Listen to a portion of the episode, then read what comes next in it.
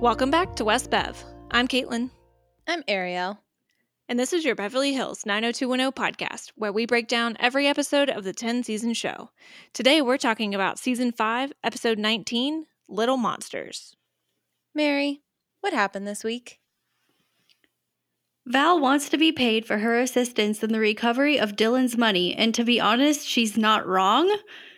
Dylan writes her a check for $10,000, but that's not enough, so she buys a fancy leather outfit and goes to see Jonesy, where she gets either a briefcase of or a portion of a briefcase full of cash and buys a car. so, when they first walked into Dylan's house, I thought this was them coming back from Mexico. Yeah, no, for sure. I I was like type type type type type. Oh, backspace, backspace, backs. Like, because uh, yeah, then you learn. No, no, she just picked him up from the airport because apparently they flew separately, which is fine because we learned that Dylan had actually taken Erica to Hawaii to hang out with Iris to basically test Iris. I know he was like, oh yeah, if she liked her well enough, she could just live with her. Which I guess, like on the one hand it's smart because at that point you're dumping a child onto Iris when she's already an empty nester.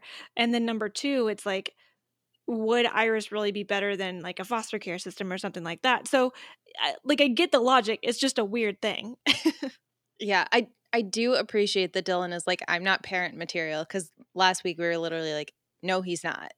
Yeah, exactly. We're like Dylan surely is not about to raise a 12-year-old. So I thought it was hilarious that Val was like, who wouldn't like Iris? And I was like, oh, a lot of people. Yeah. Dylan's ex girlfriend. Well, Dylan. Ex- yeah, I was going to say, well, and her own son most of the time. But it's also another similarity between Val and Brenda that Brenda got along famously with Iris, and now Val does. I I swear they had like already started writing storylines for Brenda, and then Shannen Doherty like left the show and they were like, well, we can just slot another brunette into this role. Literally, that's what happened. Quite had literally. to have been. But I do think that uh, Erica and Iris probably will get along famously. You mean because of the sea glass? Actually, yes. but yeah. like, Erica is like, you know, low key traumatized from everything that has happened to her over the last six months. And Iris believes in like meditation and healing and mind gyms and like auras and what like I just mm-hmm. feel like that's going to be good for Erica. She should probably also have like actual therapy. Sure. But like that healing, nurturing environment is going to be really good for Erica. Right. And it's not based on lies. It's not based on, you know, money. You know, I mean, because even think about it like Iris pretty much walked away from money, you know, so you know, it's even possible that Erica is just going to live more of a, I don't know, pure lifestyle than, especially compared to what she had previously. Yeah. I think it's very interesting that you like rescue her from being like taken to Brazil and then Mexico. And then you're like, now we're going to go to an island in the middle of the ocean and I'm leaving you here Bye. Yeah. I guess that's the other thing too, is he didn't ever really say if he was going to visit her, if they set up time for her to come visit him, you know, all that. So for all all we know, Erica's just gone. Yeah, I mean Erica is just gone. And then I mm-hmm. guess it'll be the same thing where like Jim and Cindy occasionally fly to London to go see Brenda. Dylan right. will occasionally fly to Hawaii to go see Erica and Iris. That would make sense. At least now he's got like two reasons. So Yeah. But Val picks him up from the airport brings him back to his house where she surprises him with chocolate covered strawberries. And then they start making out on his couch. And then they move to the bedroom. And so, yeah, I guess she and Steve broke up. Or she was just playing him, or just didn't outline the terms of their agreement.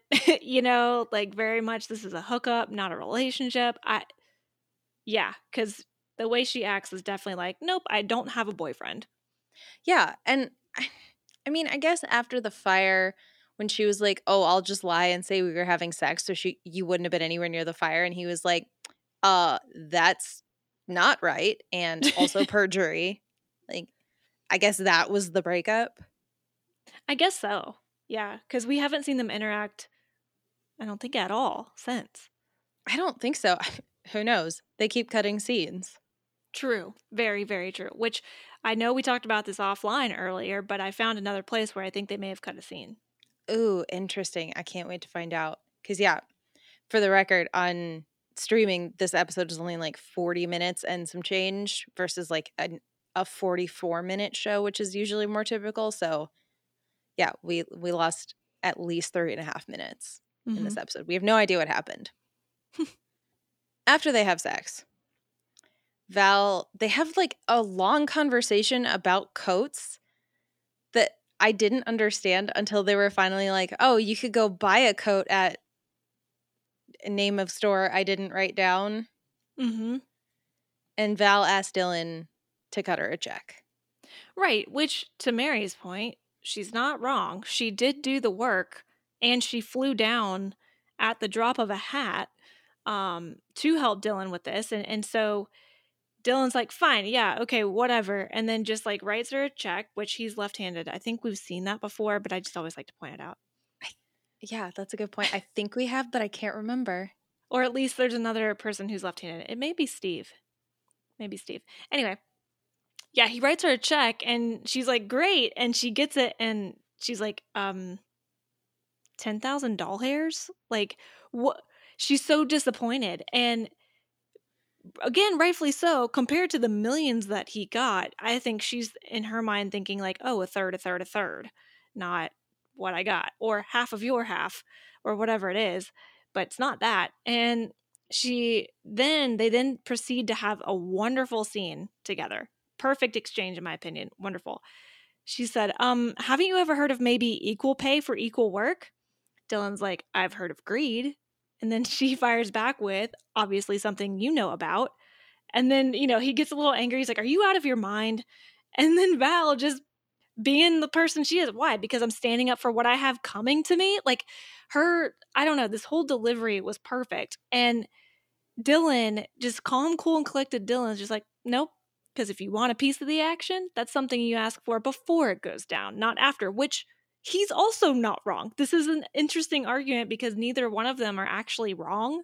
Um, and then she's just like, you know, you're you're the one who assumed my services were voluntary, which in the context of them just having sex, like that also felt like a weird statement. but then he says, Well, your services have been paid for, take it or leave it. Again, very pretty woman here is what the vibes I got this entire episode. That's good. I like that pretty woman because it's also kind of like, yeah, it's got layers. Mm-hmm. But yeah, it's very interesting this conversation because I feel like both of them have legitimately valid points. And like this felt very um the women's national team equal pay fight to me. Mm-hmm. And I was just like, I don't know if I can go down this road because then I feel like I have to do a TLDR on the on the mic and then I'll be talking for 45 minutes because I don't actually know how to tell this story in 5 seconds. Right, right. No, 100%. No, as soon as I heard equal pay for equal work, I was like, ding. so many things going off my head. And yeah, cuz they both have valid points like you pointed out. You know, she did do the work and he just basically expected that it would be free and then she was like, "No, I'd like to be paid for my services." And he just like handed her what he decided was fair, but he was like, Mhm. "We didn't agree on this beforehand." Right.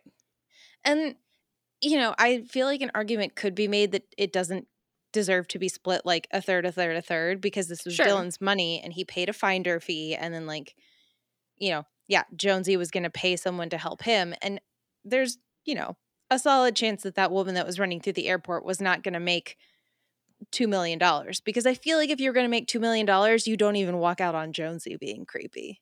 Oh, 100%. Yeah, I mean, I, you know, I would think, don't know, maybe 50 to 100 grand was the payment there, but who knows? Like, we don't know. And so I think Val's just upset because she doesn't get to decide her worth and her value, and Dylan decides it for her.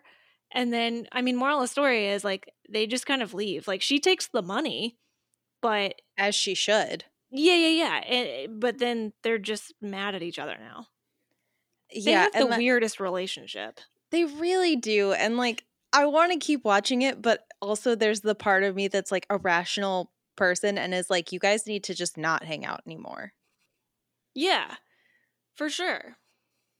And speaking of rational people, Jim Walsh should have run so far away from this appointment.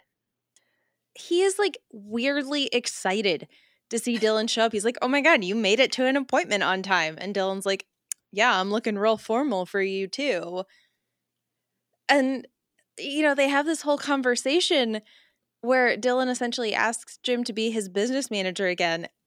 And this is the thing that gets me is like, this is the Jim we expect who will forgive you 45 times and just keep doing the same thing over and over again just because you've apologized. And he's like, okay, well, you're just a kid, whatever. Mm-hmm.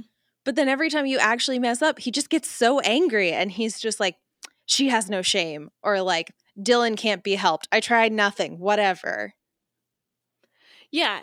No, it's that's kind of what I wrote about this scene. It's like Jim's kind of being nice. Like, what's the catch? I kept waiting for the other shoe to drop.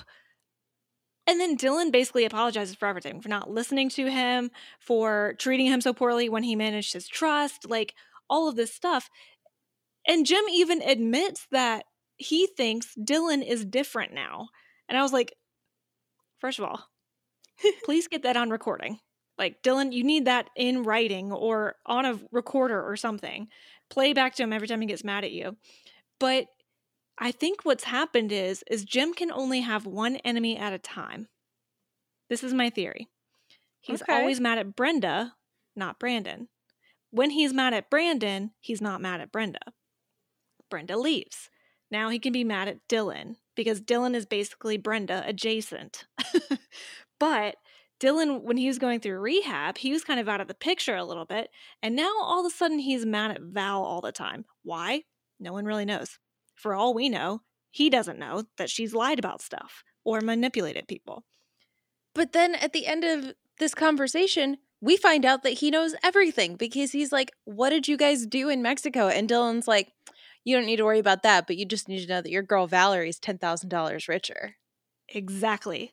So he can't be mad at Dylan now because he's mad at Valerie. Which, like, I think I said this in the last episode how, like, why would they expect Valerie to want to hang out with them? Because they're not cool. They're mean to her all the time. They always accuse her of lying over and over and over again. Now they're talking shit behind her back for her standing up for herself. and again, I still think there's also the the um the thought that Valerie is Brenda 2.0. So as long as she's in the picture and she's at least a little bit similar to Brenda, he can be mad at her for reasons he knows, reasons he doesn't know. It doesn't matter. There's probably something to be mad at because she's Brenda oh. 2.0. Yeah. We we don't see them for a little while um the uh Walshes, but we do see Valerie. Yeah. And this is where Valerie has cashed her $10,000 check, presumably is walking around with all $10,000 and goes to Rodeo Drive to buy an all leather outfit. She spends 10% of her earnings on this outfit. My first thought was like, girl, you should have gone to Jim Walsh first. oh, yeah. Jim, help me turn this $10,000 into $10,000.50 with interest. Yeah. yeah. Tomorrow. and then next month, $10,001. Invest, Valerie. yeah. I mean, damn. Like, she just goes out and gets a all leather outfit. I was like, holy cow. You know what you're doing. You always know what you're doing. You have a plan. It's, yeah, I love this character so much. Um, it actually made me think of an episode of Legends that you're going to see this season, Ariel. Ooh. um, where three of the ladies dress up in all leather and they go like Charlie's Angel style on something. So it it's great. It's great. I'm so excited. It's great. I don't know why this just popped into my head, but I'm thinking of the Arrested Development episode where Tobias goes to the store and he's like, I'm looking for something that says Daddy likes leather. Do you mean leather daddy? Oh, is there such a thing? But she has a plan for this whole outfit. Like, it's amazing. yep. I kind of want to skip, like, she ends up seeing Ray at this place, but I kind of want to skip that until we actually talk about Ray. Yeah. So, you know, what she ends up doing is she leaves the store. That night, she goes to the Bel Age to see Jonesy. Our boy Jonesy's back. And this scene, oh my God, watching him play charades to be like, sleep with me. When he said it was a movie, I was literally like actually trying to play. I was like, Sleepless in Seattle, sleeping with the enemy. While you're sleeping. Wait, that hasn't come out yet. yeah, no, I was uncomfortable the whole time. Number one, because Jonesy kept making noises during charades, and you're supposed to be silent. And then, of course, you know, because he says "sleep with me," that's just disgusting. Um, First of all, I- he, he broke the rules of charades. A hundred percent. And then he broke the rules of just being a good guy. but no, I mean, at first I was like, "Ooh, girl, is she trying to manipulate him?" Of course she is. Like, I don't know why I ever don't think she isn't trying to do that. Um, but she's like, absolutely not. Which again, like, at least I'm. I'm a fan of Valerie because she always knows what she wants and she also knows what she doesn't want. And she doesn't want to get money by sleeping with Jonesy. She wants to get money because she believes she deserves it. Yeah. Um which again, she's not wrong, but what is wrong is going both to Dylan and Jonesy and trying to get money when she tells Joni jo- Joni Jonesy that Dylan said no. So she's really just trying to con him. Um which can't blame her for trying because if you ain't cheating, you ain't trying. Well, and the thing is, like, she does deserve a cut. And frankly, I do feel Yeah. like she deserves a cut from both of them. Like, she makes the case that Jonesy was already going to pay somebody else, so she might as well get that person's cut. Mhm. And then Dylan probably owes her a finder's fee by calling her last minute to fly down. Like, I think True. this is valid. This is like going after US soccer and also FIFA. No, that's fair. It's fair. There are not always there's not always just one villain or one enemy. There's there might Mhm. be multiple. Um, but yeah, then Jonesy just shows her like basically a suitcase full of money, and it gets a little awkward and uncomfortable again because it like you know he's right behind her as she's looking at this money and like da da da. But really, he just wants her to work with him again, and then asked her to have a drink with him. And I'm like, I don't think she's old enough, but sure, okay, No, I'd say at best she's 20. yeah. But yeah, when he asked her to work with him, I was like, oh my God, it's the spinoff. It's happening. Jonesy and Val. in a couple seasons he's just going to call her and we're going to get like a side episode where it's just Val because the rest of the gang is working on some like big episodes. They were like, what can we do? Val episode. And she's just going to like have to go to Maine and pretend to be like trying maple syrups with him while they chase down smugglers. Yeah. And and they already know the whole like a- aquatic smuggling. So they can just continue to use the taxidermist route. Lobsters. I was going to say this smuggle time the with lobsters. lobsters. Why did my brain go to bears? Th- There's probably bears in Maine. Oh, there's definitely bears in Maine. That feels right. Yeah. I- I say definitely like I know. It just feels right. oh man, watch the like state animal of Maine be a black bear or something. I Are there black lobster. bears that far north? they I mean Alaska, That's- Canada. Are those black bears? I thought that was more like brown bears and like And like Okay, excuse me. Excuse me. Wrong color of bear. Listeners, tell us your state and what bears you have. Thank you. this is now a bear podcast. Yes, we are. I, I I don't have anything clever to say. I thought I had something. Uh, yeah. Well, so while Val is with Jonesy, Jim has invited Dylan over for dinner. Which, like, I always wonder about things that happen at the Walsh house. Did they know that Val wasn't coming home for dinner? Did they just assume that she was going to not come home for dinner? So they were like, okay, it's totally fine to have Dylan over and like talk shit about her over salad. Yeah, that's a good question. I guess we just assume that she let them know of her plans or was not there by 6 p.m. or what, you know, whatever time they have dinner. Mm-hmm. And yeah, it's just like nothing over the last six months or anything that ever happened with Brenda has ever happened. Like, Mhm. Jim is so excited to be like, This is Dylan, my new client. You may know him. And then he Dylan's been telling Jim and Cindy about the caper. They know about the ten thousand dollars. Brandon walks in and is like, How was Mexico, bro? Mexican. Love it. Just love it. I also loved when they were talking about the ten thousand dollars, and Brandon was like, "Well, how come that never happens to me?" Like, she, she looks better in a dress than you. but also like this is the one time I like feel for Brandon because like yeah, Brenda gets punished and she gets to go to Paris. Valerie like technic not she's not pun- punished, but she's like done something wrong and gets ten thousand dollars. Update: There are black bears in Maine. See, guys, I wasn't just you know wrong. You totally knew. I did. I I have a very extensive knowledge on bear habitats. Bears beets Battlestar Galactica. Back to podcast. Ooh, like um, but yeah, no, it felt very season one, you know?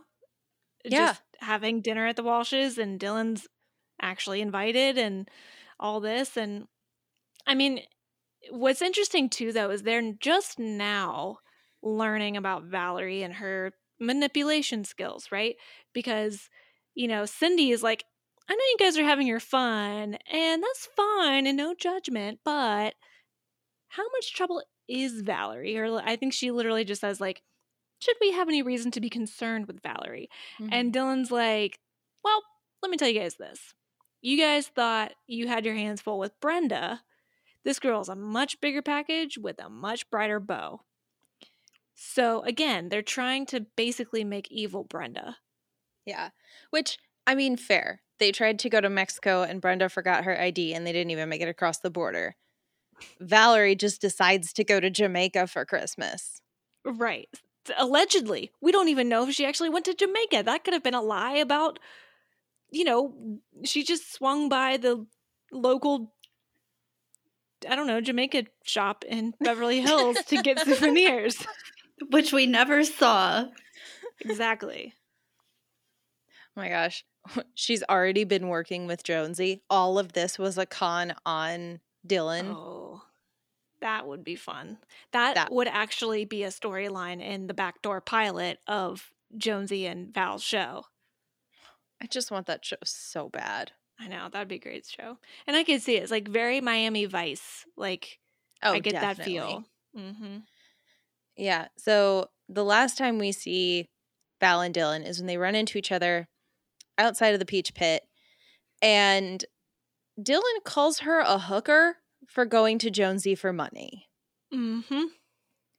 which, like, isn't even technically. This is technically false, and also, it's an attack. It's gross. I don't like it. Like, what? What is even happening here? This is not. This is a Dylan I expect to see, but it's not a Dylan I like to see. Mm-hmm. between the two of them. eh, But I do love Val's response of, I'm not a hooker. And even if I was, you couldn't afford me. See, that's what I'm saying. Like Val knows what she's doing. Like this is the difference between her and Brenda. I mean, amongst a lot of things, but the main difference is that Brenda was naive. You know, like she thought she had street smarts, but she didn't because she forgets her passport when they take a planned trip to out of the country. Valerie knows every step of every move that she makes. So even she expects Dylan to like think, you know, less of her probably by buying her own BMW. Um, which damn, like how much money did Jonesy give her? Right? She already spent 10% on that outfit. So she would at least need, I don't know, I mean, even that if that was like a base model BMW, at least like 30 G's probably. That's what I would think. Oh, maybe she's leasing. No, she said she bought it. Oh, Because Dylan accused her of leasing it. Because Dylan thought Okay, at first yeah. that she just used his money Okay. to Yep. lease it. Yep. But yeah, no, she knows what she's doing. And she even knows like Dylan's not going to approve of this, but guess what? She has a comeback. And the thing is, like, he's wrong here. Yeah. Like, she's not doing anything that she has been painfully obvious about. And she's just going for what's hers. Like, I don't think this was wrong. Oh, I don't either. I also think it was just fun. So, Oh, I loved it. And, like, truly, both of these men freely gave her money. So get over yourselves. exactly. Yeah, just like you could have said no. Both of them. Yeah. But they didn't because they knew she was right. They might have tried to short pay her because women be deserving less. But, Mhm. And you don't get to call your friend a hooker. That's rude. Well, especially like one you're sleeping with. Like, uh, I don't know. I, I feel like you can't call her a hooker when you've had an active sexual relationship with her for a while and you know her like actual feelings for you. So, yeah. No, I mean, they're, they're just trying to hurt each other at this point. yeah, they're just toxic. We know this. Yeah, it's not surprising. Dylan just needs to go be alone for a while. Yeah. And Valerie needs to leave Beverly Hills. But stay on the show. Yes, I want her on the show. I don't want her anywhere near the Walshes. yeah, that's fair. That's fair. Yeah. Anything else about Valerie and Dylan? Nope. All right, Mary, what else happened this week? Jesse is nervous about his clerkship interviews, and Andrea can't handle being around him because of it, but also maybe a little bit because of Dr. Laundry, who Jesse tells Andrea to call if she's worried about Hannah's illness.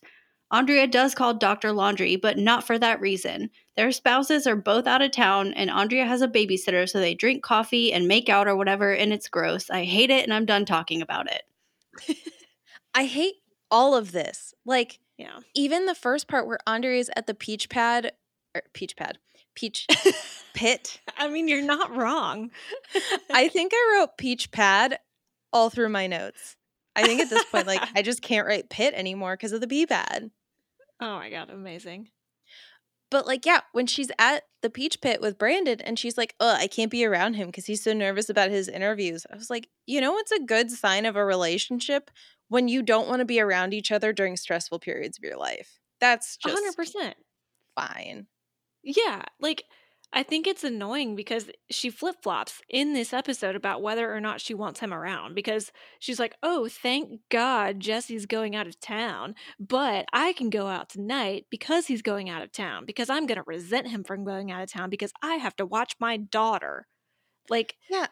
And then Doesn't- she gets all like wishy washy later because she's like, no, Jesse, don't go. You need to stay here and watch your daughter so I can go be with Dr. Laundry. Like, it's so annoying. It's so, and like when they're at the peach pit, does she say that Jesse owes her babysitting?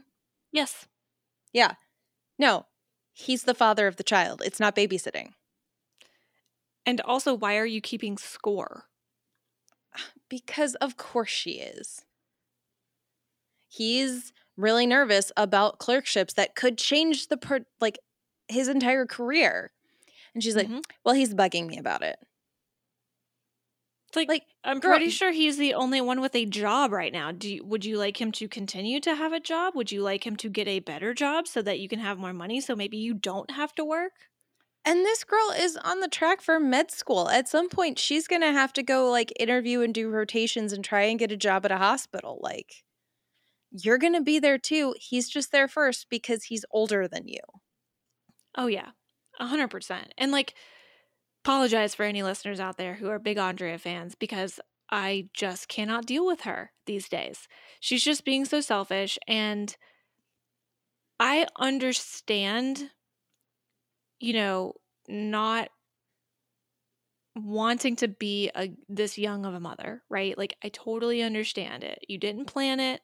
Um wasn't in the cards, whatever you want to call it, but this is your life now. So instead of just being miserable, do something about it. Like go if you want to go be with Dr. Laundry, break up with Jesse, divorce him and go be with Dr. Laundry. If you want to not babysit or just, I don't know, parent your daughter, have Jesse take custody of her.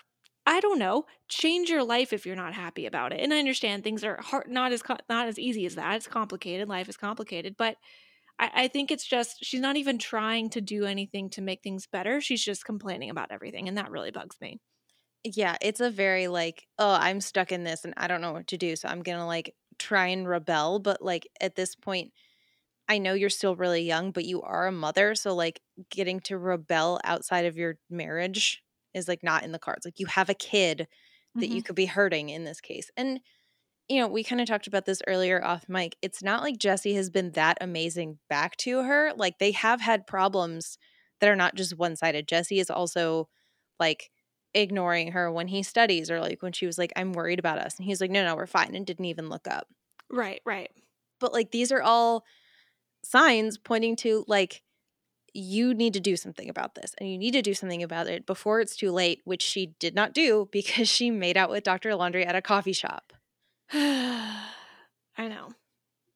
And my fear cuz I I know the like ultimate um outcome of this storyline, but I don't remember all the details, but I think one of the things that I'm really worried for is that Andrea is going to just want to throw her life away for Dr. Laundry. And Dr. Laundry is like, wait, no, I just wanted like a fun, secretive fling, you know, like I'm not going to leave my wife or something like that. I mean, shitty on Dr. Laundry, but I could see that happening. And I don't want it to because that's then that's like worst case scenario. Yeah, I I got to be honest, I hate Dr. Laundry cuz she ends up, you know, calling to see if he's on call. She waits for, you know, whatever. We don't even know if he actually sees Hannah or if he's just like, no, she's fine. You should leave her with someone and come get coffee with me. mm-hmm. And then he starts talking about like how he's more exciting than Boise because Jesse might get a clerkship in Boise and it's not dangerous because they're in public in the middle of the day, but then kisses her anyway. So it sounds like Dr. Laundry is like going for this dangerous, like we could get caught. This is exciting and my wife is not exciting kind of a thing. Like, yeah, it doesn't seem like he's actually committed to this.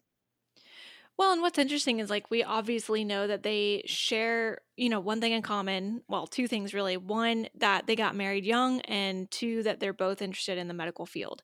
Um, but we don't know why Dr. Laundry got married so young. Like it doesn't seem like he has a child, That's you know. So because I feel like, and maybe this just wasn't a thing back in the early to mid 90s, but I feel like if you got married young and you weren't happy, divorce wouldn't really be a big deal as long I mean, it is a big deal. Anytime you break Yeah. up a marriage, it's a big deal.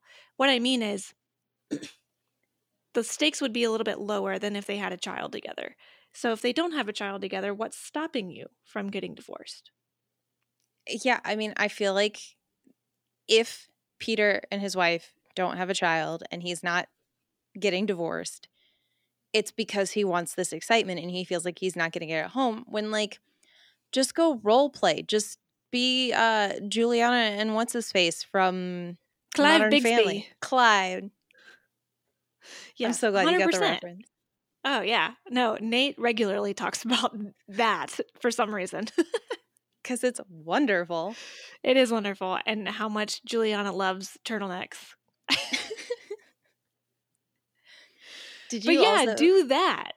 Yeah, like you can do these things with your wife. You don't have to do them with Andrea, who you met at Mhm. the lawn. But like, I can see this where like you met at the laundromat, and then you know she was pretending to live this secret life, and then you met in the emergency room because her baby needed you, and you saved her child, and you made eyes over the baby while her husband was just completely oblivious. Like, it it's literally TV writing. Yeah, yeah, for sure. Did you notice that Boomy came to their date? Oh, I did. He was, and you know what I also noticed is that when Dr. Laundry was like thinking or or pondering whatever um Andrea was saying, he kept looking up and not directly up, but you know, kind of like, you know, like I'm turning my head to the side and looking up. I'm like, as an actor, and you're doing that, and you see the boom mic. Do you ever wonder how close is that to us? Is the camera on it? like, I still, it just fascinates me at how often we see the boom mic on this show. So I'm just curious if anyone ever thought about it. He just stops the scene. He's like, I'm sorry, I can't take anything seriously. That is too close to my head. Or like, what if he just continued in the scene but pretended to stretch and just nudge Pushed it out it? I want that so bad. Right? I mean, it, it wouldn't take much. Just oh, nudge. I would have rather him delivered all of his lines to Boomy and then made out with him instead. hey, it's that secretive, like you know, raunchy lifestyle he's wanting to lead. It's perfect. Oh my gosh, I bet Boomy doesn't have a husband at home, or maybe he does. I don't Is know. Boomy Boom- gonna ruin two marriages? Well, oh my Boomy God. hears everything. Boomy's gonna ruin the marriages, but yeah, because he hears everything, he's just gonna like show up at Jesse and Andrea's one day and be like, "You don't know what she's been doing. yeah. I know what she's been doing." Oh my gosh. Boomy really is like the sixth man, you know, He like in really is. sports, the one that comes off the bench and is just clutch.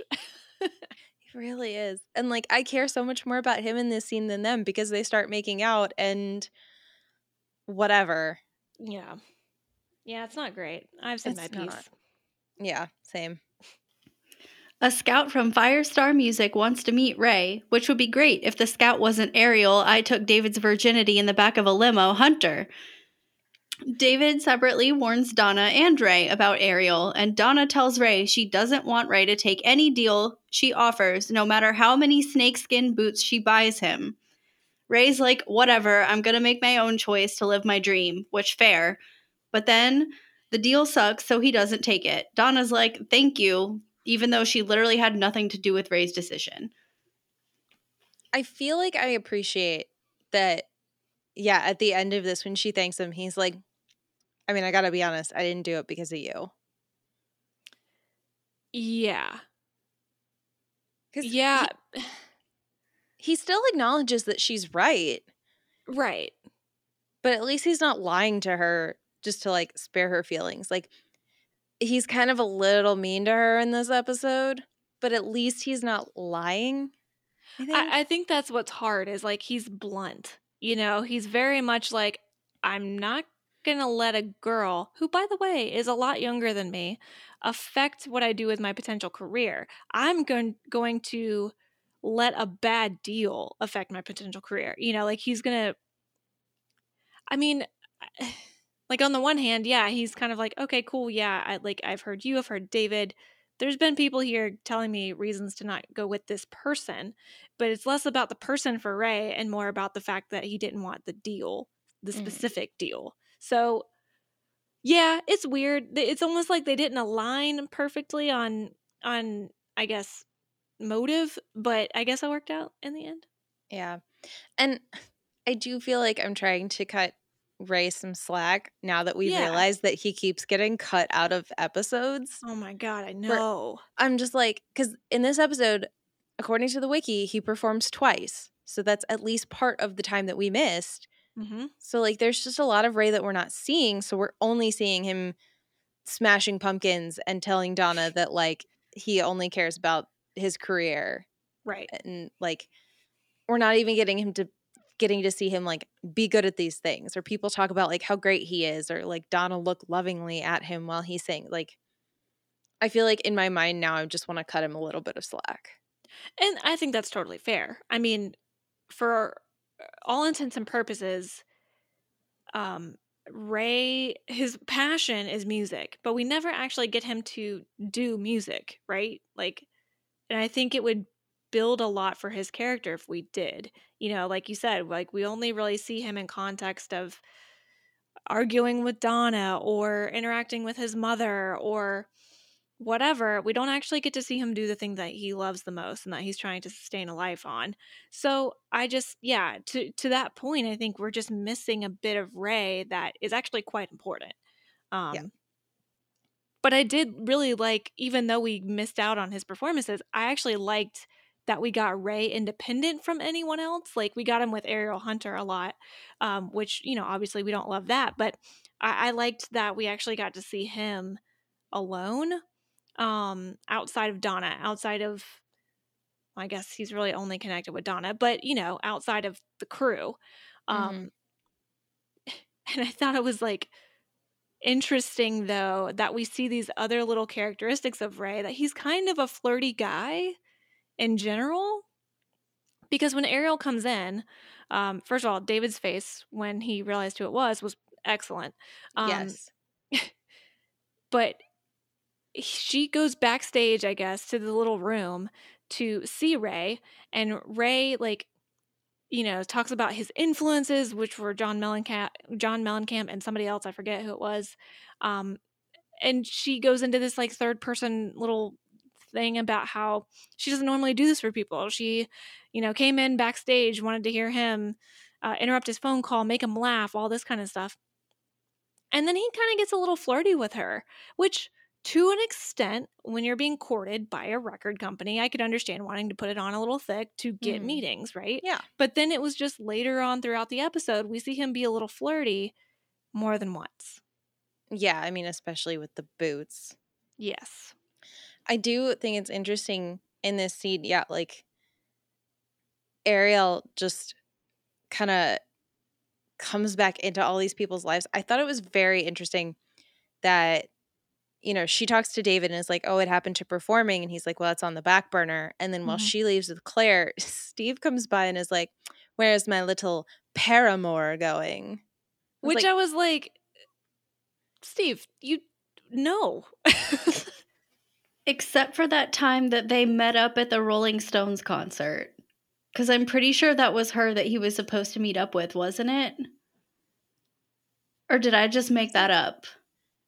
I think he was supposed to meet somebody else because I remember we ended up seeing that person when he finally got Oh. in. Okay, But, yeah, you're like- right. She had like curly hair or something. yeah. But like, I think he wasn't a part of David's music career at that point. But I have to assume that at some point they crossed paths and he at least knows the story, especially considering that he's supposed to be such good friends with Donna. Mm-hmm. that he knows who Ariel is and like her history with this group, and he wouldn't be like, "Oh, I want that."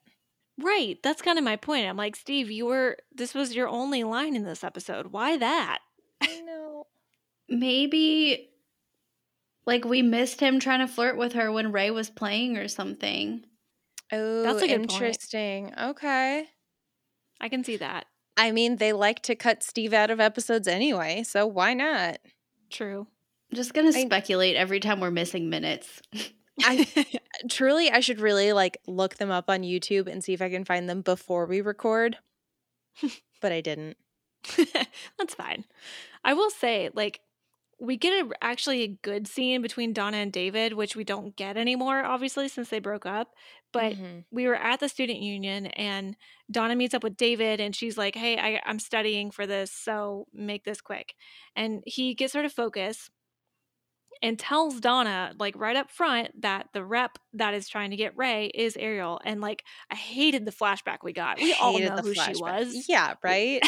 We didn't need that um, but it was used to serve as a memory for donna um, and she's like that ariel and now i'm like thinking every time we introduce ourselves on these episodes you're like no i'm ariel and i'm like that ariel but anyway it was i just thought it was a mature move on david's part to like tell her before she found out on her own Mhm. um because she, you know she could have blown up on ray like obviously we know the next um the next conversation between donna and ray is more heated because she's talking about what happened but at least david was there to warn her because he was the one who knew i mean actually steve knew too presumably but at least david told her and i kind of like that for her Yeah, and. I think it's I think it's more meaningful coming from David. I Mhm. appreciate it a lot. Like I would have appreciated it from Steve, but I appreciate that like David has not been the nicest person to Donna literally ever. Mhm. So like I appreciate that he was just like, "No, I really need to tell you this because like I don't want you to get hurt." Well, and I just appreciate that he finally made a good decision And when it comes to Donna. He just doesn't usually make good decisions. So this Yeah. just felt this felt more like a friend than anything else. Yeah, and we get like these, you know, side scenes where it's just Ray because he goes to Firestorm Records. Ariel's manager asks Ariel if he's hungry and tells her to make the deal. And Ray keeps like he's being very humble where he's just like I'm not going to get excited until there's an offer in front of me and it's a good offer and I want to sign it and like everything is done and filed and blah blah blah. And this is where she wants to take him shopping and she keeps pushing him because his boots are old. And I do really Mhm. love that he's like, yeah, but these are the first boots I bought myself, so I'm not getting rid of them. Yeah, and luckily then she's just like, "Well, you can you can have two pairs of boots, my friend." And he's like, "Oh, yeah, you're right." well, he doesn't say that, but basically that I mean, convinces basically, him yeah. to go shopping with her to get boots. And this is what we referenced earlier when at the mall, Val sees Ray uh, with Ariel checking out the boots. Very ugly boots. I really did not like them. Like snake snakeskin boots are not my thing. I, I don't really know that any cowboy boots are my thing, but I, I definitely wouldn't say snakeskin. It's that's definitely not my thing. Yeah, it was not great. But I mean, they are at a leather store because Val interrupts this conversation in her full leather outfit. And I just, oh, I loved Val and Ariel just like looking at each other. And I love when Ariel walks away and she turns to Ray and is just like, So you two timing Donna? Is that what's happening here? I loved that, but then immediately hated that she starts like flirting with him. I mean, I guess they really, they're like digging in on the bad girl thing. They really are. And and I think kind of like we said in the beginning of the season, only couple people saw it. Like I think Kelly initially saw it. Now I think other people are trying to are starting to catch on. And now she's just like not even trying to hide it. Like she's being bad girl to every everybody. Yeah. But like, I mean, Ray pushes all of these people off. He's like, it's just a pair of boots, whatever. Like, I'm trying to sign a contract. They do this with everybody. And he even goes to the beach apartment and starts telling the same stuff to Donna of just like, yeah, I went to Firestorm and, you know, they want to put together an offer and it's whatever I want. And like, to her credit, Donna does tell him exactly who Ariel is to her. Right. And eh, whether fair or not, you know, Donna then says she doesn't want to take any chances because eh, she doesn't trust Ariel is her intention. Mm-hmm. Um but then she says you need to return the boots and you need to stop seeing her altogether. And this is kind of where, you know, the conflict arises because Ray's like, absolutely, and I will not do that. Like, this is my career. Um, and I don't really know whose side I'm on because, I, on the one hand, I do think Donna's being a little ridiculous, but I understand it. Like, it's Yeah. an overreaction, but it's it's understandable. Yeah, I mean, like, I get where Ray's coming from because he's so much older than her and they've only dated for like maybe four months at this point, and this is his career. And I feel like he has proven himself to her. Like, when her mom gave him the check and he walked away from the money to be with her, Mm-hmm. like, it's kind of like, yeah, she's intending to say, I don't trust Ariel, but it's coming off as, I don't trust you. Right, exactly. And I don't trust that if you were put into the situation that you would come out of it unscathed. which is fair because her last boyfriend did that. Yes, exactly.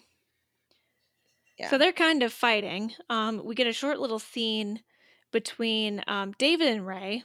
Um, oh, when David's wearing that dumb hat. yeah, I literally said at the pee pad, David is wearing a hat. um, but yeah, he he basically walks right up to Ray, warns him about Ariel and that she might be more into, uh, might be it might be more into more than just his music, and then Ray's just like kind of dismissing it, and then David says, "Look, you can go back to pushing pumpkins for all I care. All right, I'm just looking out for Donna." And I thought that was a great line, just in general. But then you know, Ray's like, "Whatever, David," and then leaves. Yeah, and weirdly, Donna is just right next door at the Peach Pit. Mm-hmm. and she's talking to Claire about what's going on with Kelly.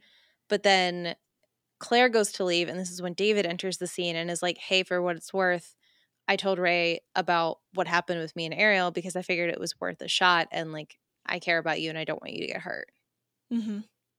So, presumably the next day, Ray goes back to Firestorm Records with Ariel, and they put you know a pretty bad deal in front of him like he would lose all of his publishing rights and he was like i write my own music i perform my own music i want the rights to my music.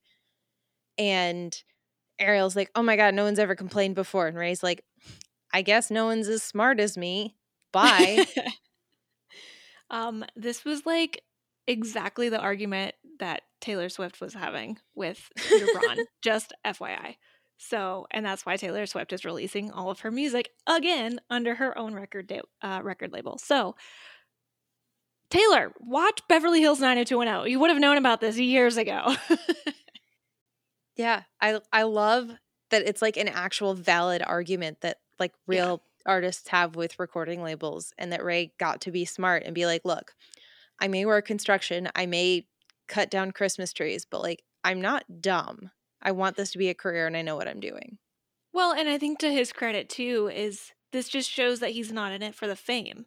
Like he wants to be um, commended for his songwriting ability and the fact that he, you know, has been doing this a long time and wants his music to get out there in his way. So you can tell he's not in it for like the fame and celebrity. He's in it for the purity uh, that is like songwriting and performing and that sort of thing.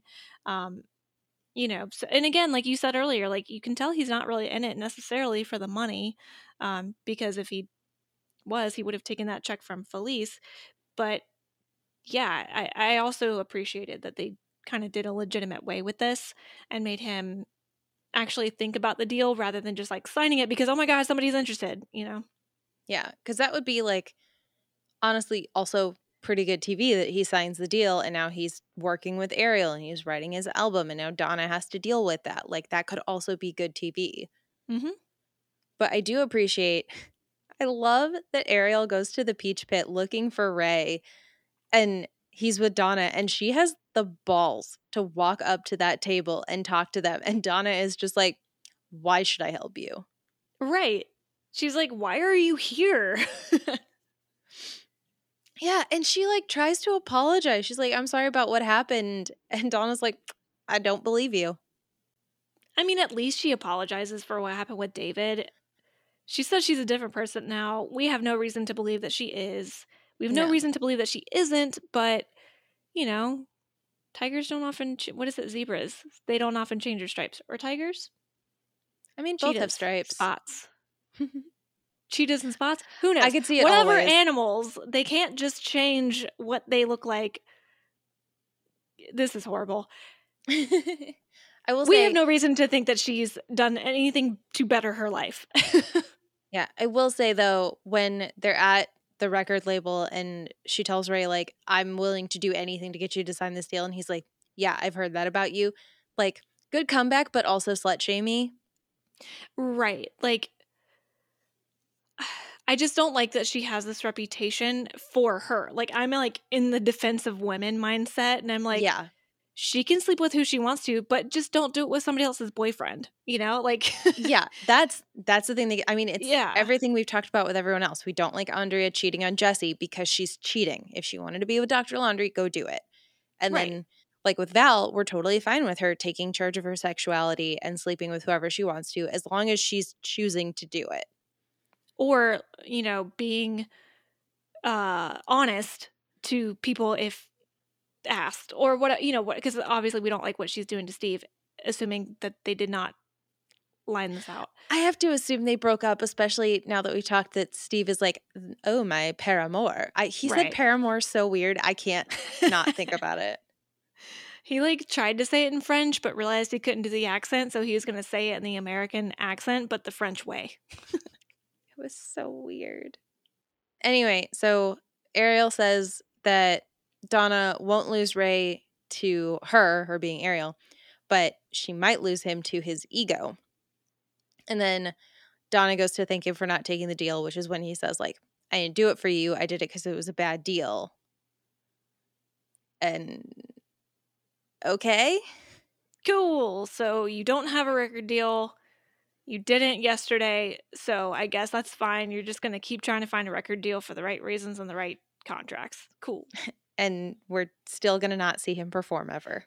Yeah, we'll never hear, hear your music. It's okay. Neither will record labels, apparently. Ugh. All right. Well, I guess that's it's it's time for the cult.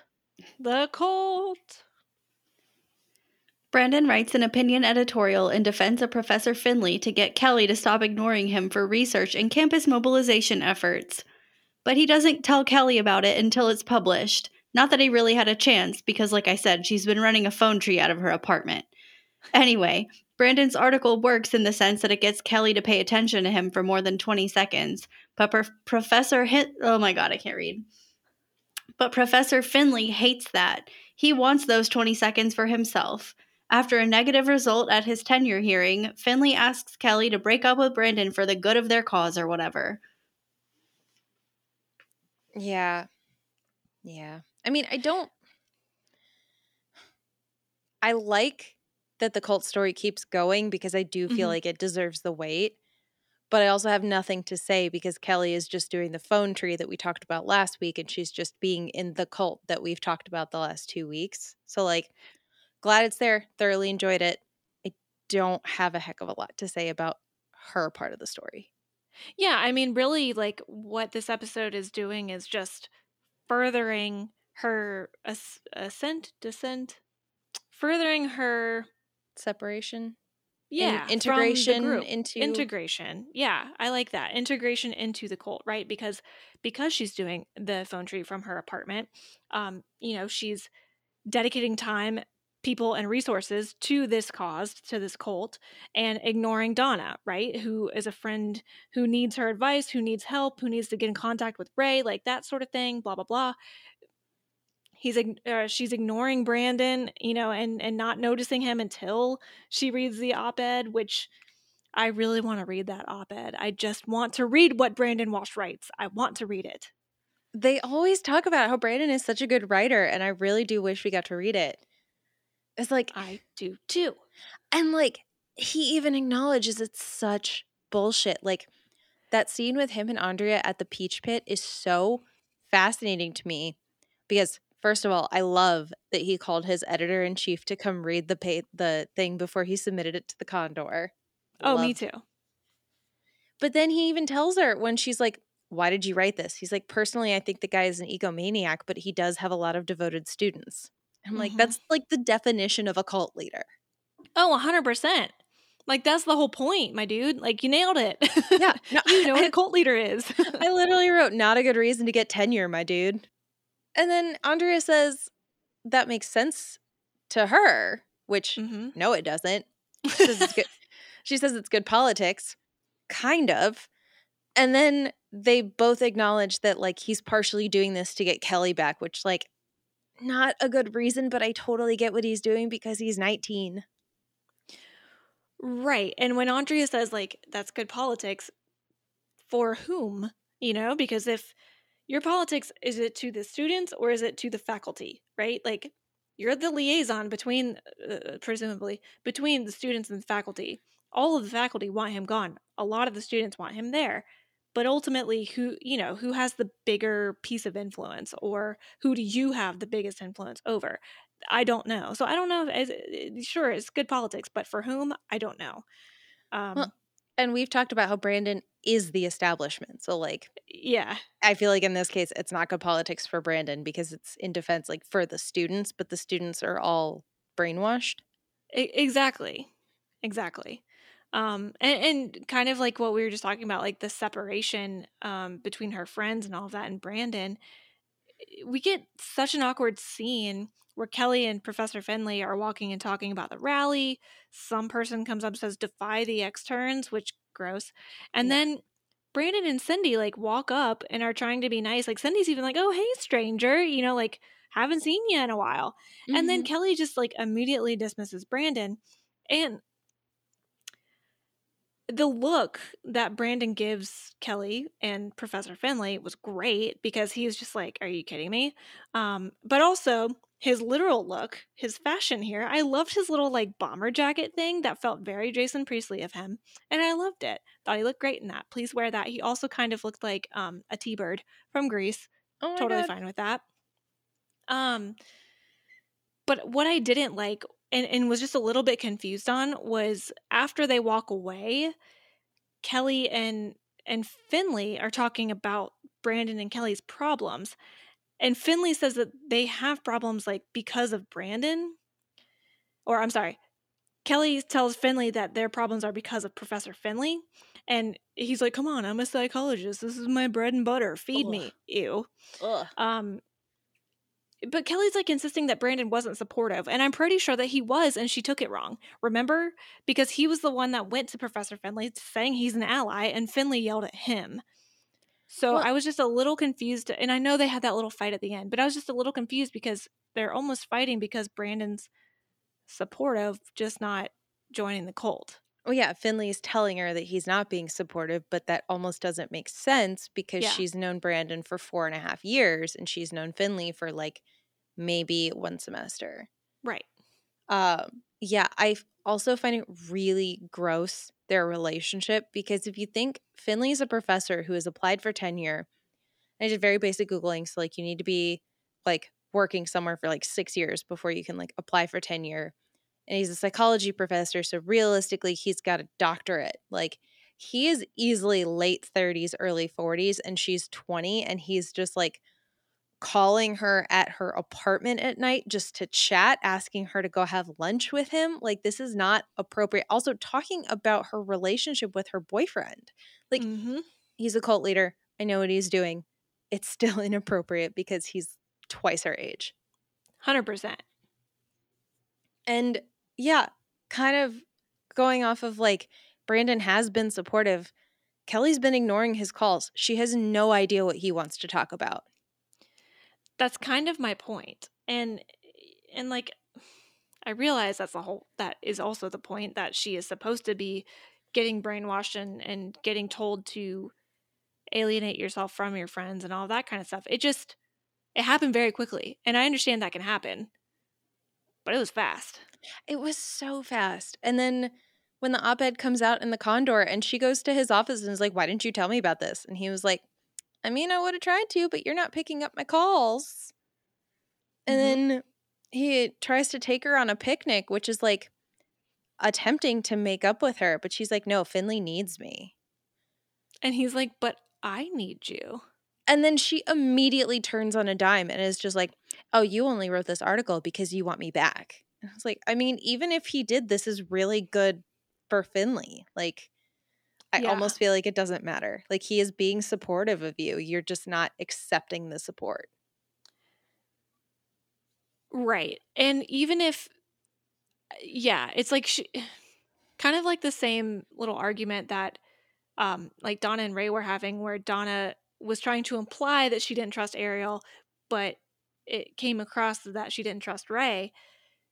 Kelly's thinking that Brandon was just doing this to get back into her good graces or whatever, but really, like, he's just trying to spend time with her. You Yeah. know, so it's like the intention versus the perception was way off. And a lot of that is credited to Finley because of, you know, how he's poisoned her mind, which is ironic because he is telling her that Brandon's poisoning her mind. Yeah. And I mean, really, the next, like, so Brandon asks Kelly if it's wrong that he wants to spend more time with her. And then she responds with, like, have courage, which you know came directly from the cult. Like, that was Mhm. something that came from them. And then we go to that scene where Donna was talking to Claire at the Peach Pit because Donna can't study and she tried to talk to Kelly about what was happening with Ariel and Ray, but that Kelly is only repeating Finley's psychobabble and telling her not to play the victim. Yeah. Yeah, it's just like it's gross. Like he's obviously just like injecting your mind with little like sound bites. It's almost like um buzzwords, Yeah, you know? exactly. it's like this is stuff you put on a resume when you talk about like what are your pillars of like what do you believe in? Yeah, this is like the book jacket where, you know, the people write the little blurbs on the back for endorsements and they're like, I learned how to not be the victim thanks to Professor Finley's book. right, right. Yeah. But thankfully, Claire, because of Chancellor Arnold, I'm so glad this got to come up, Mm-hmm. says that she's heard from her dad that Finley's days are numbered because apparently this appeal means nothing. Like he's been denied tenure, which means like he basically has to leave the university. So it's just a matter of time. They just have to run out this appeal and then he's gone. Which is very interesting to me that, you know, this is essentially an open and shut case. You know, there's no point to having the appeal because they were never going to basically hear them out, um, or hear him out rather, which says a lot about the state of Professor Finley. Mm-hmm. It makes it even more scary. You know, we move on further, like we don't see them for a while, but essentially there's a whole bunch of supporters w- awaiting outside uh, the the building that they're going into to have the appeal or arguments or whatever. And he's like giving this pep talk to all of his supporters. He sees Brandon and thanks him for the editorial, so you can tell he's like trying to play him a little bit, but Mhm. obviously Brandon's not into it. I don't know. It's just it's scary. I think every time I saw him on screen, Professor Finley, I was just like, what is he going to do next? And again, that's another sign of a cult leaders when you they're so unpredictable but predictable. You know what I mean? Yeah. Well, and he's got just these like groups of followers sitting outside of his office, just sitting there, like Mhm. waiting for him so that they can just be ready to support him and do whatever he needs. Like, that's not how people should act with their professors. Right. Yeah. And so apparently Kelly's been inside Finley's office. Brandon goes and apologizes. And then they start making out in Finley's office, and Finley like comes in with a TA. So I'm pretty sure this is a scene that gets cut short. Because if you notice, uh, right as Finley wheels in, he's he opens his mouth to say something and it cuts away. Okay. Yeah. And he like when Brandon first went in, he like called the TA over and started like whispering quietly to them. Yeah, exactly. So I'm okay, pretty sure they like the, either they cut it short or there the scene like it probably continued, but they couldn't find a good place to cut, so that was the only like reasonable place where they could cut it. Mm-hmm. Yeah. And I mean, I have no idea what they could be talking about because the next time we see all of them, they're outside the teachers' council meeting and Finley students are screaming at the teachers' council as they're leaving. Finley calls his students his constant soldiers, but that they didn't win. People are literally crying in the crowd. Ugh. Brandon's like looking around like, what are you guys doing? Fair, I would be too. And Kelly is like tearing up and she's like, I have to go to him.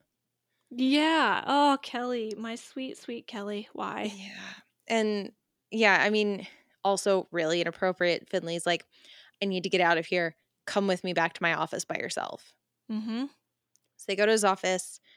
They're using all of his words again. They say externs, unevolved beasts, etc., etc. He basically tells her that they need to close their circle to outsiders, which includes Brandon.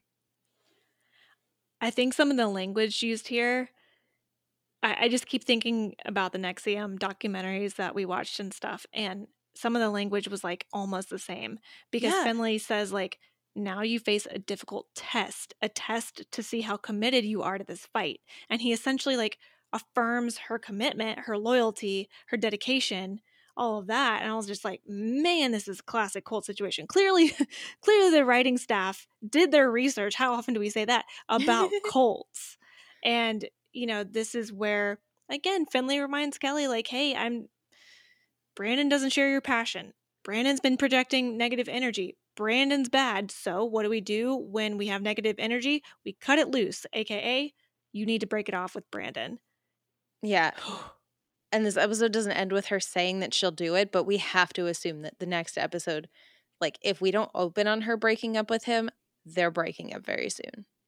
oh, yeah. Oh, yeah. Because she's, I think she'll be conflicted, but ultimately, I think she'll do it.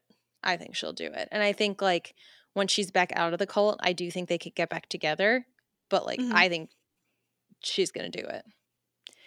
So, this is one situation where I don't, I wouldn't mind Brandon being like the savior here. Because this is like an actual dangerous situation. Yeah, like this is a weird thing for me where I'm just like Brandon has done nothing wrong and everyone's being mean to him and he is justified to be upset. I'm pretty sure last episode, I don't think you had watched the episode yet. And I think Mary and I were texting. And I was like, for once, I'm like on the side of Brandon. And Mary was like, me too. This is so weird, or something, you know, something about how this never happens. And it's so weird. But yeah, it's like finally, it only took five seasons. It's ref- yeah, it's refreshing. It's just like nice. it's like we finally want the protagonist to like get what get good things and have good things happen to him. I know, like he does not deserve any of this. Mm-mm. Ugh. I actually also think he's handling this well. He's He not really getting super angry. Like yeah.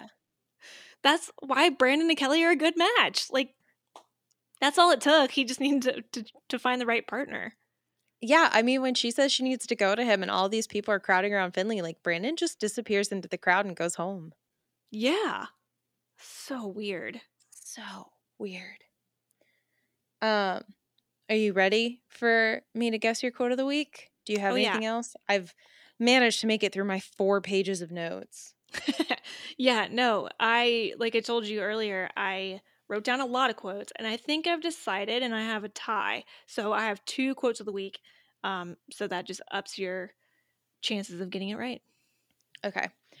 I am going to go with, and I don't have what Brandon says exactly 100%, but it's when they're at dinner at the Walsh's house and Brandon is like, How come that never happens to me? And they go, She looks better in a dress than you. I do love that one. It's a good one. What you got, Mary? Okay, so this is really stupid and I don't know why I quoted it, but I did. And um it was when Dylan goes into Jim's office and Jim is just like, "Hey." so I wrote down, "Hey, Jim Walsh." Um Amazing. Um, and then Brandon, I'm I'm pretty sure he's talking about Dylan, um, but he says, "Look what the cat done drug in." Yes, he is talking about I- Dylan. Though. I wrote that down for sure. Like, it's not my quote of the week, but it's up there. Um, and then this is like I didn't write it down like the quote exactly, but um, Cindy being like, "In your opinion, is there any reason we should be concerned about her?" Like Valerie, and Dylan's like, "Yeah, you know how extra Brenda was. This is more."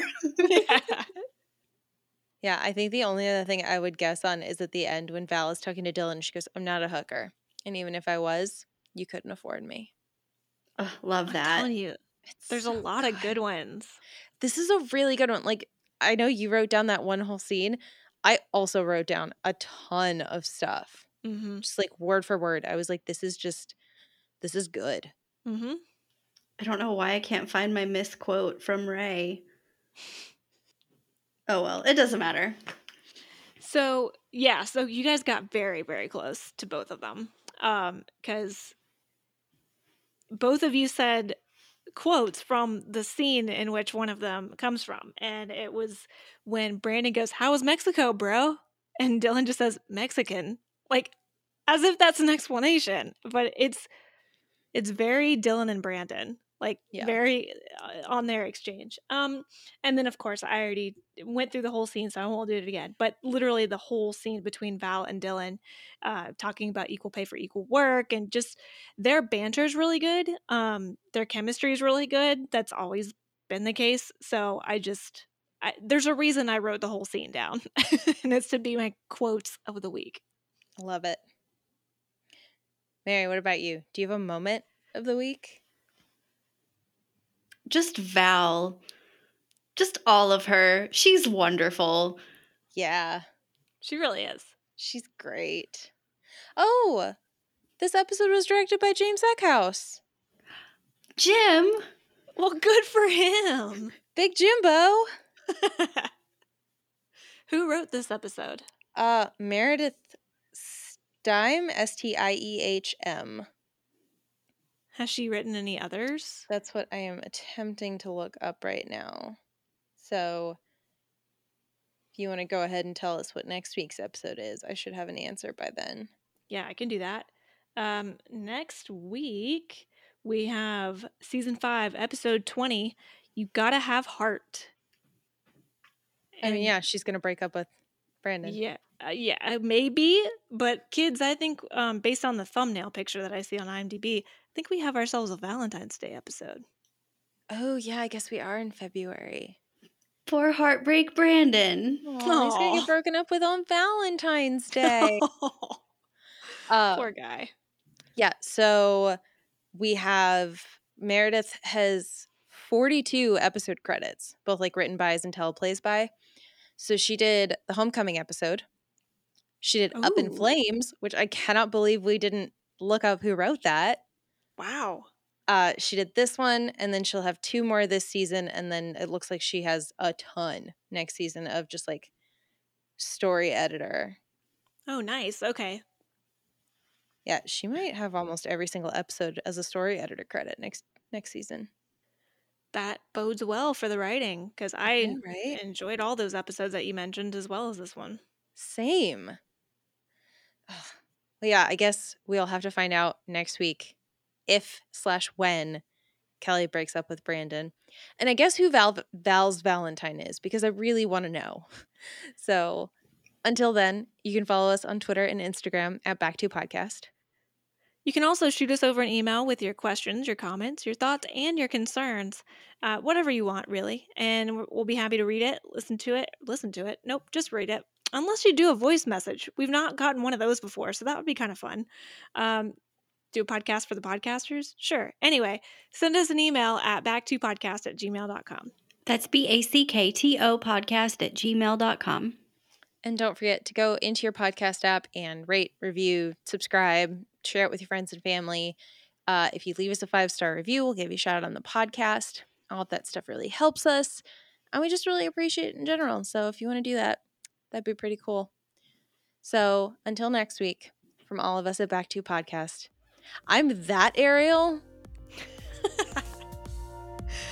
I'm buying an all leather outfit and I would like to wear it out of the store, please. And if you think you can buy me off with a pair of boots and a second rate deal, I'm worth more, bitch. Bye. Bye. See ya. I found it.